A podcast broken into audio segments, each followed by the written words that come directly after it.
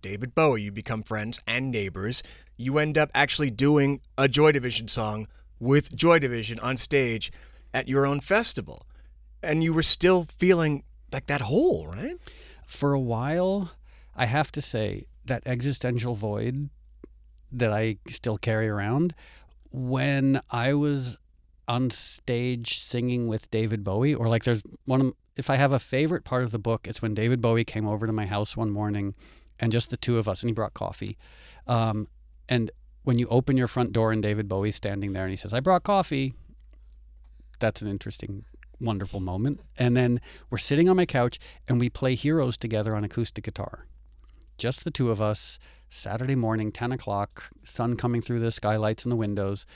That, enough of that for a brief moment did fill that hole, like it, like it gave me a sense of like belonging and worth that I hadn't felt, but it's still external.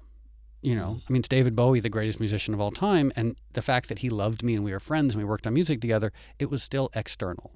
And again, I sound like a greeting card, but like you cannot ever fix yourself in a sustainable way with external things.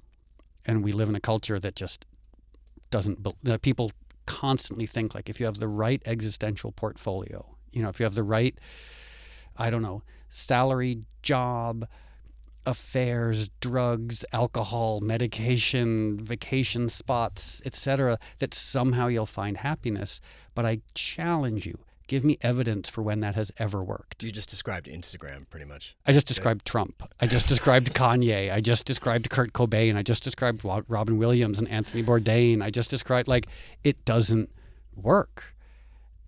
But, like, it's such an insidious cycle because the people who get to the point where they've achieved their goals, they tend to be miserable.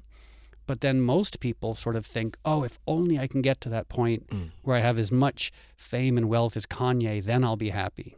But then you look at Kanye, I mean, he seems like just a miserable lunatic. Like he seems like the saddest person on the planet. You know, um, interesting, talented, but out of his mind with like sadness and despair. You know, when you find yourself rambling incoherently wearing a racist hat with the racist president of the United States, you know that something is not right.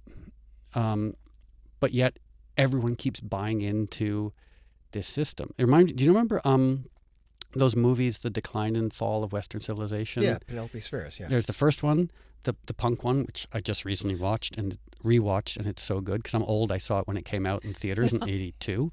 Um, but the second one, the Metal Years, if you haven't rewatched it, it's really interesting um, because when they interview all these kids and they ask them like, "What do you want in life?" Without question, fame. And I feel like the same thing would be true now if like you insta- interviewed all like the Instagram influencers and all these people like they just think that fame is the answer to everything. Mm. And I'm like, once again, show me when that has ever been the case.